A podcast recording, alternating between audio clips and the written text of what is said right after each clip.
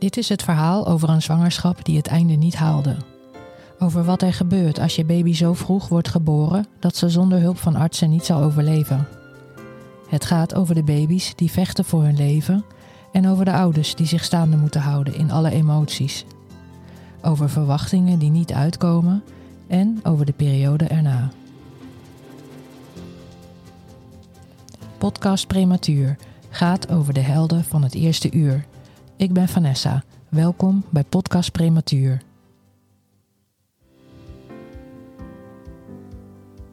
Toen ze dat zei, toen dacht ik: oké, maar dan ben ik dus nu aan bevallen. En daarna meteen: ja, maar dat kan helemaal niet. Het was gewoon nog helemaal niet geland. Ehm, die bloeding niet, maar ook überhaupt de bevalling niet. De, de, uh, Jelte had ook nog geen naam.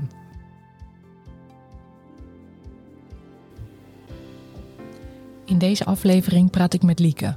Lieke is 31 jaar oud en getrouwd met Niels. Ze is moeder van twee kindjes, waarvan haar eerste, haar zoon Jelte, te vroeg geboren en haar tweede kindje, dochter Minke, op tijd. Drie jaar geleden beviel ze geheel onverwachts met 27 weken en 4 dagen van Jelte. Hij woog 1096 gram. En Jelte heeft 10 weken in het ziekenhuis gelegen. Twee jaar na de geboorte van Jelte beviel Lieke op tijd van dochtertje Minke. Liekes introductie tot het moederschap ging niet van een leien dakje en haar tweede zwangerschap evenmin. Kan je je de eerste 24 uur van Jeltes komst nog herinneren? Ja, um, nou ja, de, de, uh, het moment dat hij geboren werd, zeg maar, dat was um, in het streekziekenhuis hier in de buurt.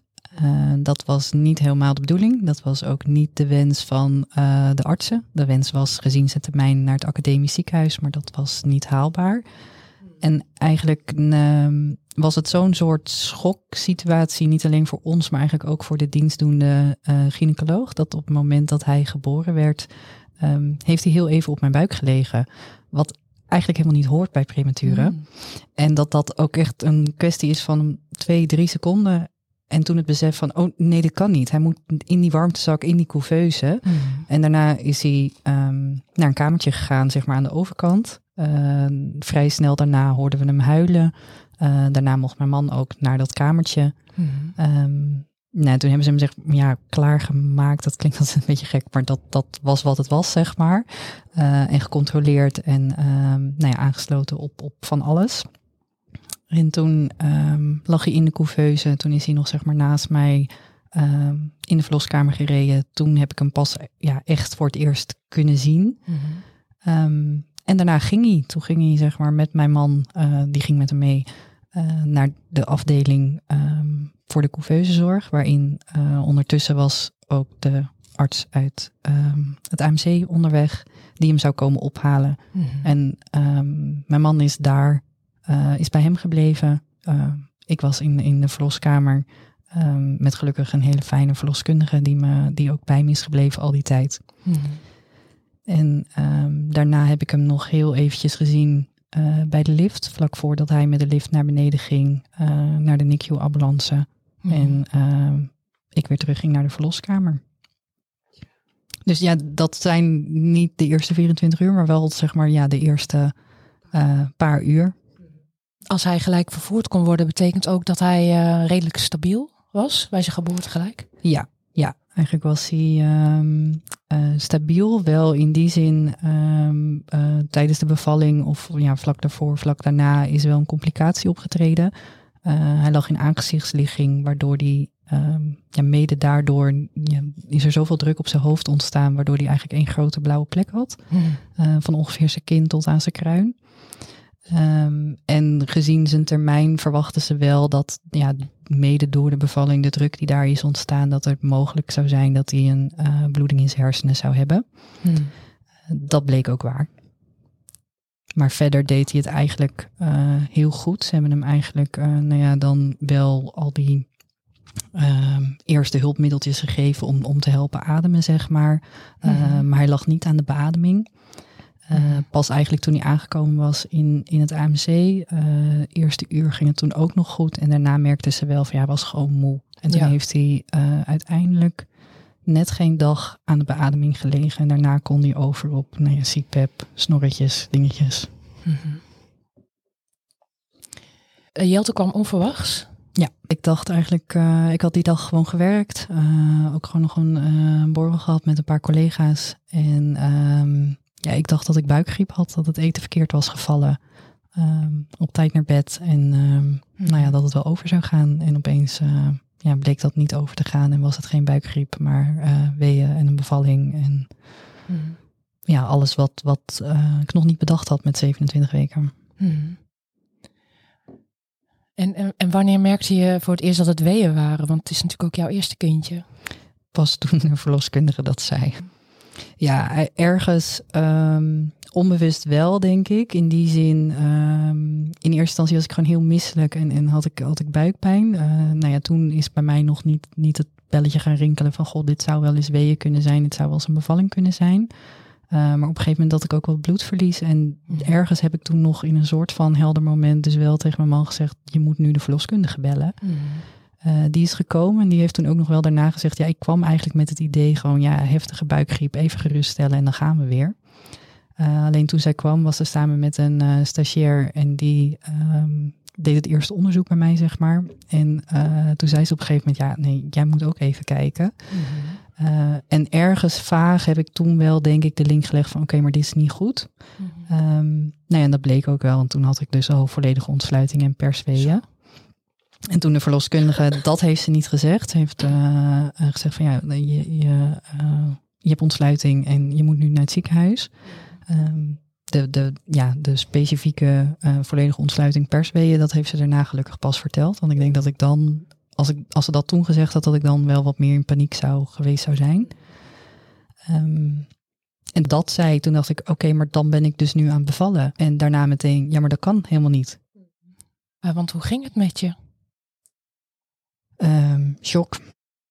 En um, ik merkte toen ook een verschil, zeg maar, in hoe het voor mij was en hoe het voor Niels was. Uh, de uh, verpleegkundigen die bij de bevalling waren, een, één of twee, die hebben uh, wat foto's gemaakt ook van Jelte. En die hadden ze meteen, uh, ze hadden twee foto's meteen uitgeprint en die kreeg Niels meteen mee, zeg maar. Dus die kwam eigenlijk, ja, die was ruim een uur bij Jelte geweest. En ik had hem ja, in totaal nog geen tien minuten gezien. Um, en Niels kon echt naar die foto's kijken met het gevoel van dat is mijn kind, dat is onze zoon. En ik voelde er helemaal niks bij. Het, het, ja, nee, nou echt gewoon niks. En op een gegeven moment wel, uh, was dus naar het AMC, die was stabiel. Uh, ik was ook stabiel, voelde me goed.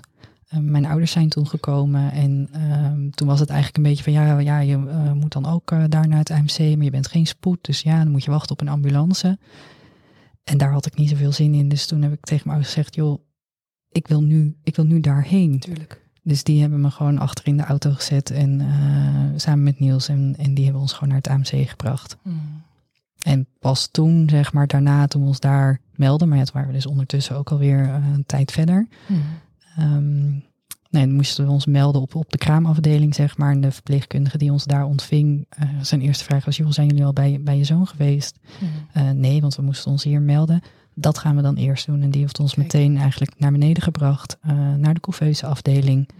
Um, en toen ik hem daar zeg maar opnieuw zag, toen pas kwam bij mij het besef van, oké, okay, maar dit is mijn kind. Dit is mijn zoon. En dan ook gelijk het eerste contact. Mocht je gelijk je handen over hem leggen?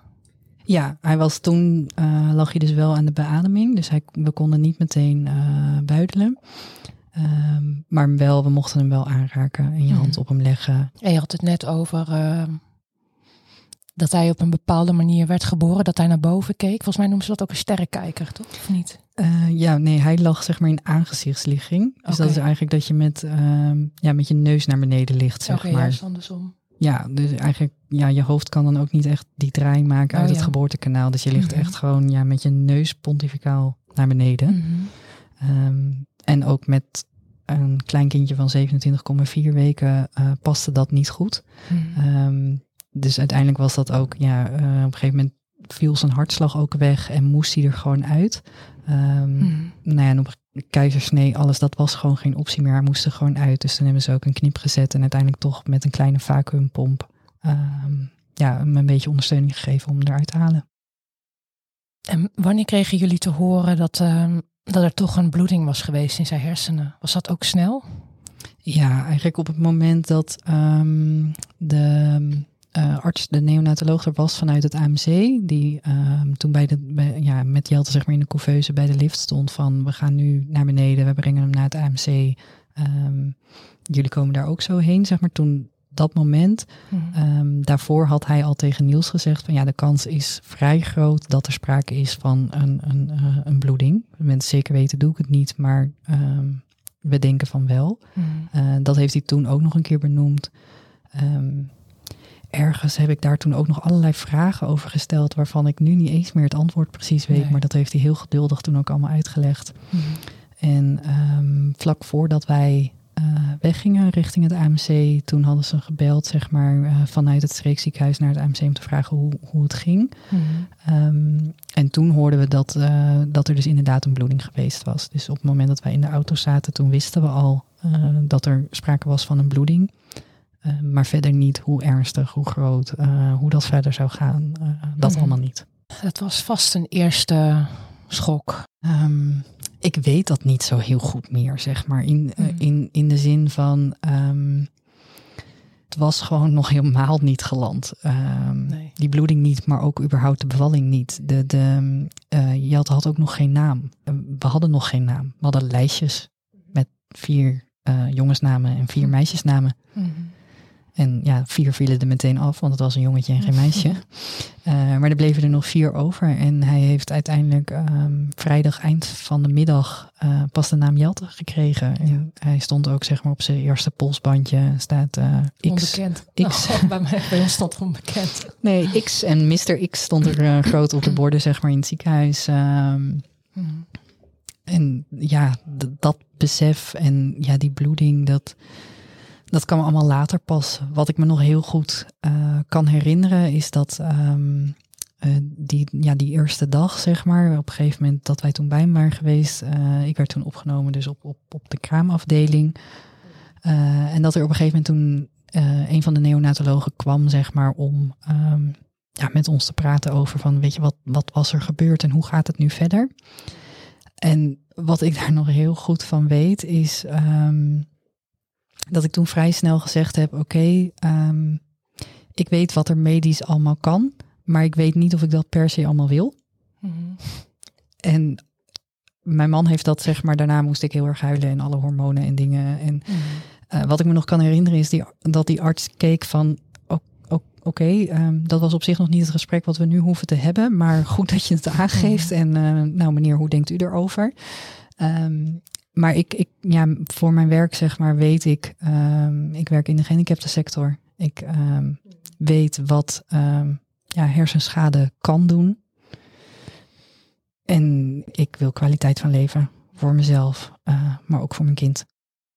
En met 27,4 weken geboren worden en een forse hersenbloeding hebben, dan weet ik niet of het allemaal per se noodzakelijk is dat alles wat medisch kan ook medisch moet gebeuren. Uiteindelijk was zij blij, zeg maar, dat wij daar zelf over begonnen. Omdat mhm. ze zegt, ja, dat is wel een onderwerp wat we bespreekbaar moeten maken, maar wat ook gewoon heel lastig is. Mhm. Ehm, op dat moment vertelde zij, wij doen nu uh, niks uitzonderlijks, zeg maar. We doen um, niets anders dan gewoon reguliere prematuurzorg. Hij was 27,4 weken. Dus dat is buiten de grens van uh, eh, 24 tot 26 weken, mhm. waarin je actief uh, beleid moet afspreken. Mm hebben toen wel meteen afspraken gemaakt van oké, als er um, allerlei complicaties komen, als hij um, ja, een, een, longontsteking krijgt, infecties, al dat soort dingen, um, dan willen we in goed overleg beslissen wat, wat we doen. Mm -hmm. Uiteindelijk hebben we dat gesprek nooit hoeven voeren. Mm -hmm. Gelukkig. Wat betekent dat dat hij geen, uh, geen last had van infecties? Nee, eigenlijk toen wij zeg maar op, op, op de NICU waren als ouders, um, werden we voorbereid op van eigenlijk, um, ja, er kan van alles gebeuren. We weten het gewoon niet zo goed. Wat, wat we weten is dat het vaak uh, stapjes vooruit zijn, maar ook weer stapjes achteruit. Um, dus ja, houd daar rekening mee. Ja, ze proberen je toch zo goed mogelijk daarop voor te bereiden. We hebben ook zeker stapjes achteruit gezet en ook zeker dipjes gehad. Maar als we erop terugkijken, dan heeft hij dat eigenlijk gewoon, ja, is hij er toch wel gewoon heel soepeltjes um, doorheen gegaan op die moeilijke start En die, die eerste bloeding na. Hij heeft één, één infectie gehad, zeg maar, aan de navellijn die, die er zat. Maar toen die eruit ging, ja, dat was het toen ook. Toen, toen krabbelde hij eigenlijk gewoon ook meteen eigenlijk weer op. En was het, was het goed. En eigenlijk alle, alle dingen die ehm, konden, ja, die bleven hem eigenlijk bespaard. Het was voor hem, ehm, die bloeding werd goed in de gaten gehouden. Uh, maar die werd niet groter. Uiteindelijk uh, begon het lichaam ook zelf om, om die bloeding op te ruimen. Um, alle andere medische complicaties waren eigenlijk niet, um, ja, deden zich niet voor. Um, alleen zeg maar ja, het, het afbouwen van de CPAP en uiteindelijk ook het afbouwen van, van uh, de flow. Ja, daarin was het af en toe wisselend. De ene keer kon hij dat, dat heel goed. Ja, die bloeding, dat is wel eigenlijk ja, toch het spannendste geweest. Ja, als we erop terugkijken, dan is het allemaal heel goed verlopen. Mm -hmm. En hoe vond je het op de NICU? Um, we hebben ons daar prettig gevoeld. In de zin, in hoeverre je je prettig kan voelen op een, op een NICU. Um, wat we niet prettig vonden en wat we ook vrij snel uh, meemaakten, is uh, er lagen ook andere kindjes. En uh, nou, in, in het tweede uur dat we er waren, ging bij een ander bedje alle alarmbellen af. Hmm. Stonden daar meteen tien mensen omheen. Dat vond ik heel heftig. En dan was het niet eens mijn eigen kind. En dat ze er nu zeg maar um, steeds meer toe gaan naar privé uh, kamertjes voor kinderen, dat vind ik een hele, hele fijne ontwikkeling als ouder. Mm. En verder ja, vonden wij het heel fijn. Wij vonden de, de overstap naar, van de NICU naar het streekziekenhuis groot. Bij de NICU is toch alles heel um, ja, strak geprotocoleerd. Um, maar dat gaf ons ook heel veel duidelijkheid en, en um, ja, uh, veel verpleegkundigen op eigenlijk uh, weinig kindjes. Dus je had een, een mm. ja, vast aanspreekpunt. We hadden daar ook gewoon op een gegeven moment onze eigen routine. Um, we hebben vrij snel, uh, mochten ook dingen leren om het gewoon zelf te doen. Zelf zijn luiertje verschonen. Zelf mm. met, met van die wattenbolletjes en zijn mondje schoonmaken. Al, al dat soort dingen. Um, en de overstap naar het streekziekenhuis, ja, daar waren het opeens weer um, ja, andere regels, andere richtlijnen, uh, minder personeel. Um, ja, dat was een grotere shock, zeg maar, dan de hele NICU. Mm-hmm. En, was er bij familie en vrienden begrip uh, voor jullie situatie? Ik bedoel, zo'n vroeg geboorte, wisten mensen wat ze tegen je moesten zeggen? Nee, niet, niet um, niet wat ze moesten zeggen. Uh, er was wel heel veel begrip. Ook eigenlijk gewoon uh, ja, heel veel uh, schok, shock. Ehm, we hebben meerdere vrienden die al kinderen hebben. Dus daarin merkten we ook dat die heel erg bezig waren met van... Um, ja, zo hoort het niet. En uh, je mist nu een, een, een kraamtijd, uh, hoe, hoe het zou kunnen zijn. Um, we hebben heel veel uh, steun gehad. Zowel uh, mentale steun als ook gewoon praktische steun. En um, ja, ja, je man, je, jullie besloten om voor een tweede kindje te gaan. Was er een drempel om overheen te stappen omdat Jelte te vroeg is geboren? En wat is jullie overweging daarin geweest? Um, ja, er was een drempel. Um, in de zin, zeg maar, dat het natuurlijk. Ja, uiteindelijk is er nooit een, um, een reden gevonden voor de vroeggeboorte. Het blijft een, een ja, onverklaarde uh, vroeggeboorte um, pech eigenlijk. En op een gegeven moment hadden we allebei heel sterk zoiets van: ja, we willen, we willen een tweede kind. Toen hebben we een heb ik eigenlijk een gesprek aangevraagd in het ziekenhuis met een gynaecoloog. Omdat ik zeg, ik wil wel weten um, hoeveel verhoogd risico we lopen. Mm.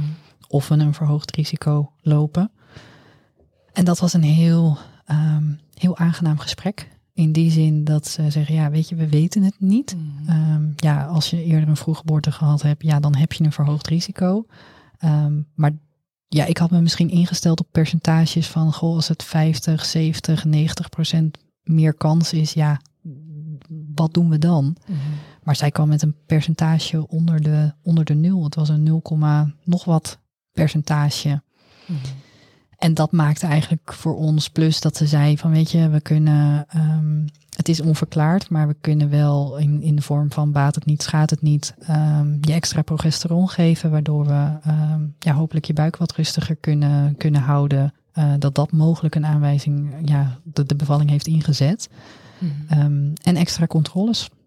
Heb je het aangenomen, de progesteron? Ja. Iedere, vanaf 16 weken uh, tot en met 36 weken, iedere week een uh, prik in mijn bil. Mm -hmm. Alles ervoor over gehad. Geen fijne prik, maar uh, ik denk zeker dat het, dat het ook wat geholpen heeft. En de extra controles en, en die twee dingen, plus eigenlijk een, um, ja, bij onszelf, maar ook bij, bij de gynaecoloog een soort van plan van ja, stel dat het wel, ehm, nou dan hopen we dat we nu ja, op tijd kunnen ingrijpen. In de zin van bij Jelte was gewoon alles, er was niks mogelijk, geen longrijping, niks, want hij was er gewoon al. Mm. Um, ja, en op een gegeven moment is de wens dan gewoon sterker dan de angst. Mm -hmm.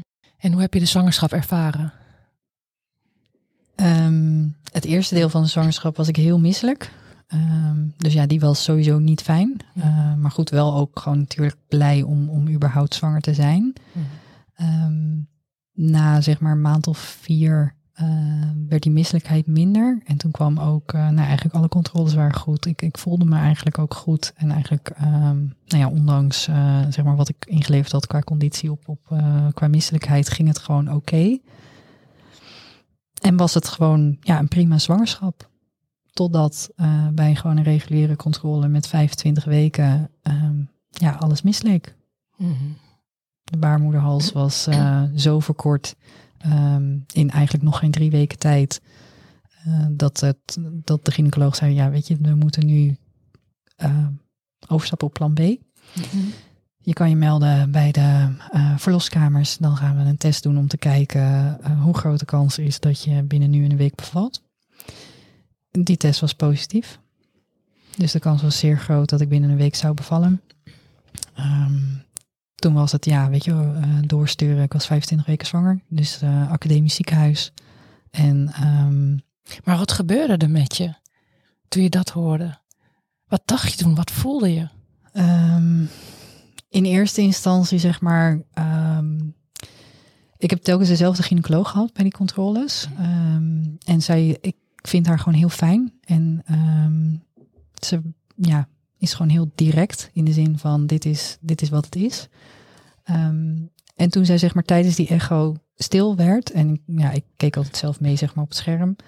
Ik zag het zelf al. Ik zag, en, en aan haar manier zeg maar merkte ik gewoon, het, het is niet goed. Mm. En ergens um, zie je wel.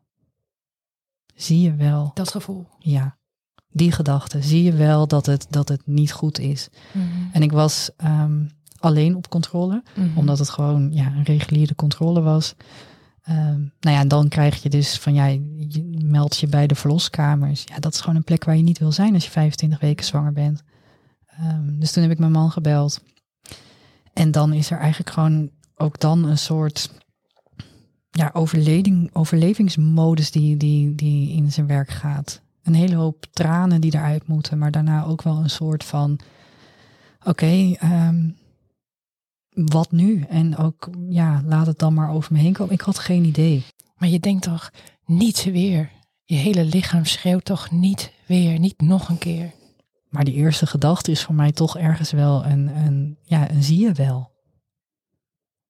En die niet weer, ja, die kwam daarna pas op het moment dat ik uh, in de verloskamer in, in, in uh, het AMC lag. En dat je dus uh, krijgt van ja, we gaan nu uh, longrijping. En ja, weet je, die, die test was positief. Dus uh, de kans binnen nu en een week. En dan hoop je op die week. En dan is het van, ja, weet je wat gaan, gaan ze nu doen? Uh, ik, ik had geen weeën, geen, weeën, geen harde buiken, niks. Dus daarin zei ze ook, ja, weeënremmers, dat lijkt nu niet uh, geïndiceerd. longrijping, ja, willen we wel doen. heeft 48 uur de tijd nodig om in te werken. Dus we hopen dat dat gaat lukken. Die 48 uur mag je eigenlijk niks. Het is nu afwachten. Die longrijping werkt voor um, te weten in ieder geval dat het in ieder geval twee weken um, effect heeft. maar mogelijk ook daarna. Maar goed, ja, als je twee weken haalt en je bent 25 weken, ja, dan zit je op 27 weken. En op zo'n termijn is, is elke dag, elke week, ehm, ja, wil je hebben. Maar je mocht naar huis.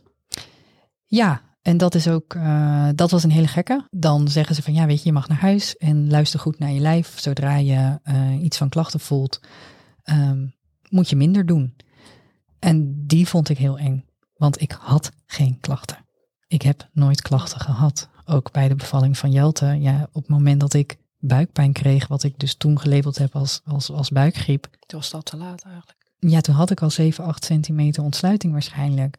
En ook nu, ja, die baarmoederhals was, was aanzienlijk gekrompen. Alles wees erop dat ik binnen, binnen een week zou bevallen.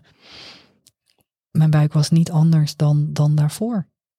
Ik voelde de baby goed bewegen. Had je in het ziekenhuis willen blijven? Nee. Het is toch fijner thuis? Ja. Ondanks de angst? Nou, ook in die zin um, dat ik niet het idee had dat ze daar iets extra's voor me konden doen dan thuis. Uh, plus dat um, ik in het ziekenhuis ook um, ja, veel alleen was. Ik was echt liever thuis. Gelukkig ook daarin een heel fijn steunsysteem. Want ook mijn man kan dat niet allemaal alleen opvangen. Dus mijn uh, ouders en schoonouders uh, hebben ons ontzettend geholpen in die tijd. Die kwamen uh, twee dagen in de week, s ochtends vroeg, Jelte uit bed halen, aankleden en naar de opvang brengen. Die kookten voor ons. Die vingen Jelte op, die gingen leuke dingen doen met Jelte. Schatten. Ja, ja, hele, hele waardevolle schatten. Maar zo heb je het volgehouden, hè? Ja. En toen tikte je de 38 weken aan. Nou, eigenlijk die, die 36 weken, op het moment dat je die laatste prik zet, dan dat je dan denkt, oké, okay, die prik werkt ongeveer een week. Dus nou, nu, binnen nu en een week, dan, uh, dan is de baby er. Toen kwam, kwam de baby niet. Die vond ik misschien nog wel het moeilijkst. Ben jij natuurlijk bevallen van Mink? Ja, en ik had ondertussen ook al, nou ja, weer zonder ook maar één harde buik of alles, had ik ondertussen wel alweer 5, 6 centimeter ontsluiting. Um, maar nog steeds dus geen, uh, geen baby die aanstalten maakte om er verder uit te komen. Dus toen hadden we een afspraak staan voor een, uh, voor een inleiding. Omdat ze toch, of nou eigenlijk noemden ze het dan een doorleiding, omdat ik dan wel al uh, ontsluiting had. Um, en dat is ook gebeurd. Toen kwam vooral de angst van als het niet nu alsnog maar misgaat. En dat was feitelijk gezien eigenlijk nergens op gebaseerd. Nee, ik vind het ook verrassend. Ja, maar die, dat, dat vond ik toen heel eng. Ergens een. Um, ik durfde niet blij te zijn, zeg maar, om zo ver gekomen te zijn in, in die zwangerschap. Alles is zo ingesteld geweest op uh, vanaf dat die 25 weken slecht nieuws van oké, okay, dit, dit wordt uh, weer een vroeggeboorte. Dit wordt weer een, een lang ziekenhuistraject. Um, maar iedere ochtend werd ik wakker en dan was er niks aan de hand. En dacht ik, oké, uh, weer een dag verder. Weer een dag minder die we straks in het ziekenhuis hoeven te zijn. Uiteindelijk hebben ze mijn vliezen uh, gebroken. En anderhalf uur later was Minke er. En uh, twee uur later stonden we op de parkeerplaats. en mochten we naar huis met baby in de maxicosi. Dat was wel even wennen. Ja, maar um, dat besef kwam ook niet meteen. Eigenlijk dan um, thuis, mijn, mijn, uh, mijn ouders kwamen, mijn schoonouders kwamen. Die konden Minke meteen vasthouden. Mm -hmm. Dat vond ik heel bijzonder. De eerste keer dat zij Jelte hebben vastgehouden, ja, toen, toen was hij thuis. Um, en ook niet meteen die eerste week. Dus ik denk dat hij toen al, nou zeker een week of elf, twaalf oud was. Mm -hmm. En toen hebben ze hem pas voor het eerst vastgehouden. En Minke was uh, twee, drie uur oud. Mm -hmm. En dat is een, um, een moment wat me heel uh, dierbaar is. Wat mm -hmm. ook hele uh, belangrijke foto's voor me zijn. En het besef van um, wat eigenlijk vrienden toen Jelte in het ziekenhuis lag, zeg maar, wat, wat hun besef was van, oh, maar dan heb je uh, gemist hoe het eigenlijk zou moeten zijn, een fijne kraamtijd. Ja, dat, dat kwam daarna pas. Ik denk toen Minke een maand of twee, drie oud was. Dat toen pas kwam van, oh ja, zo kan het ook.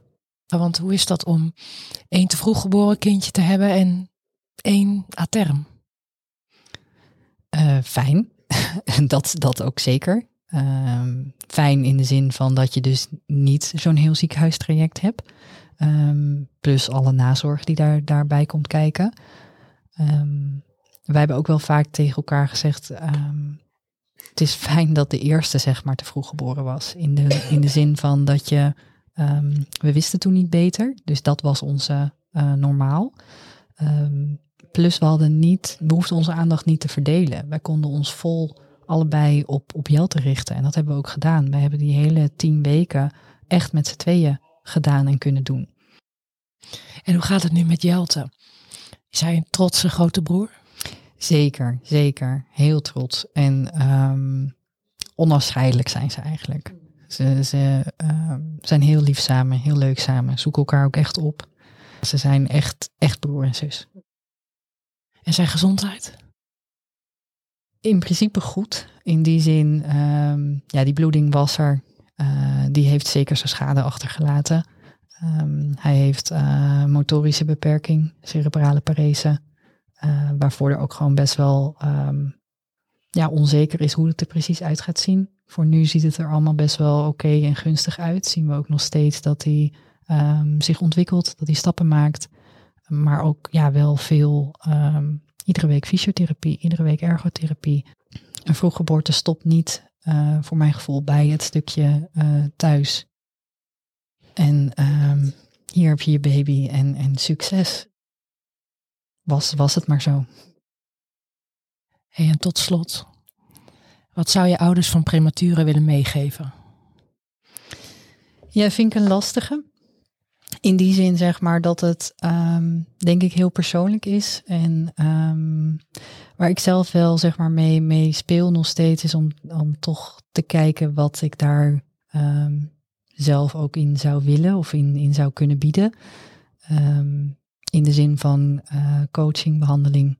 Ik werk als uh, GZ-psycholoog en orthopedagoog. Wat ik met mijn ja, beroepskennis en ook eigen ervaringen daarin zou kunnen bieden waar ik zelf het meest aan gehad heb, is um, ja, een fijn netwerk. Een um, luisterend oor. Het um, ergens ook, maar vooral ja, doen waar je behoefte aan hebt.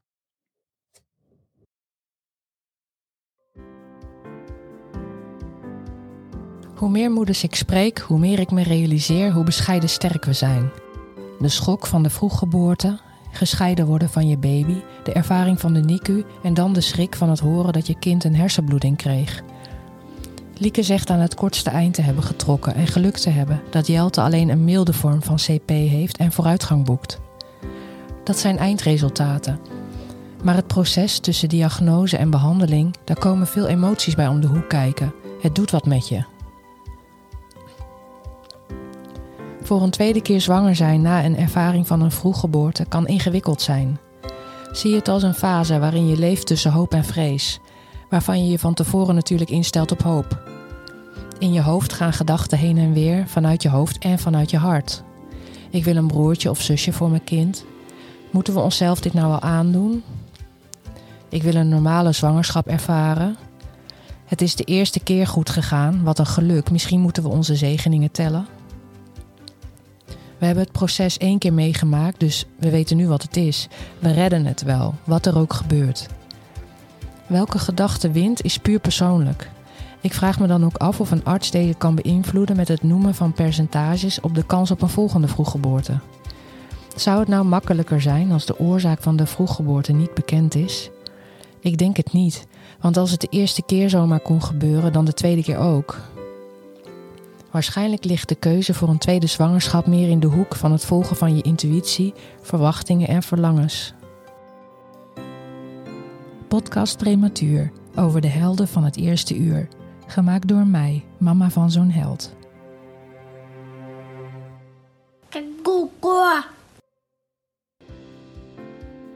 Leuk dat je hebt geluisterd naar deze podcast. Ik weet niet of je zelf moeder of vader bent van een prematuur of op een andere manier betrokken bent. Maar heb je iets aan deze aflevering gehad? Iets geleerd, iets herkend? En denk je dat anderen het ook waardevol zullen vinden? Dan zou ik het heel erg waarderen als je het zou willen delen op social media. Op Instagram, Facebook of LinkedIn. door een screenshot te maken van je telefoonscherm en ons daarin te taggen. Werk je op een Apple-telefoon, dan kan je natuurlijk ook een review achterlaten. Alvast bedankt en ik hoop dat je volgende week weer luistert naar een nieuwe aflevering van Podcast Prematuur.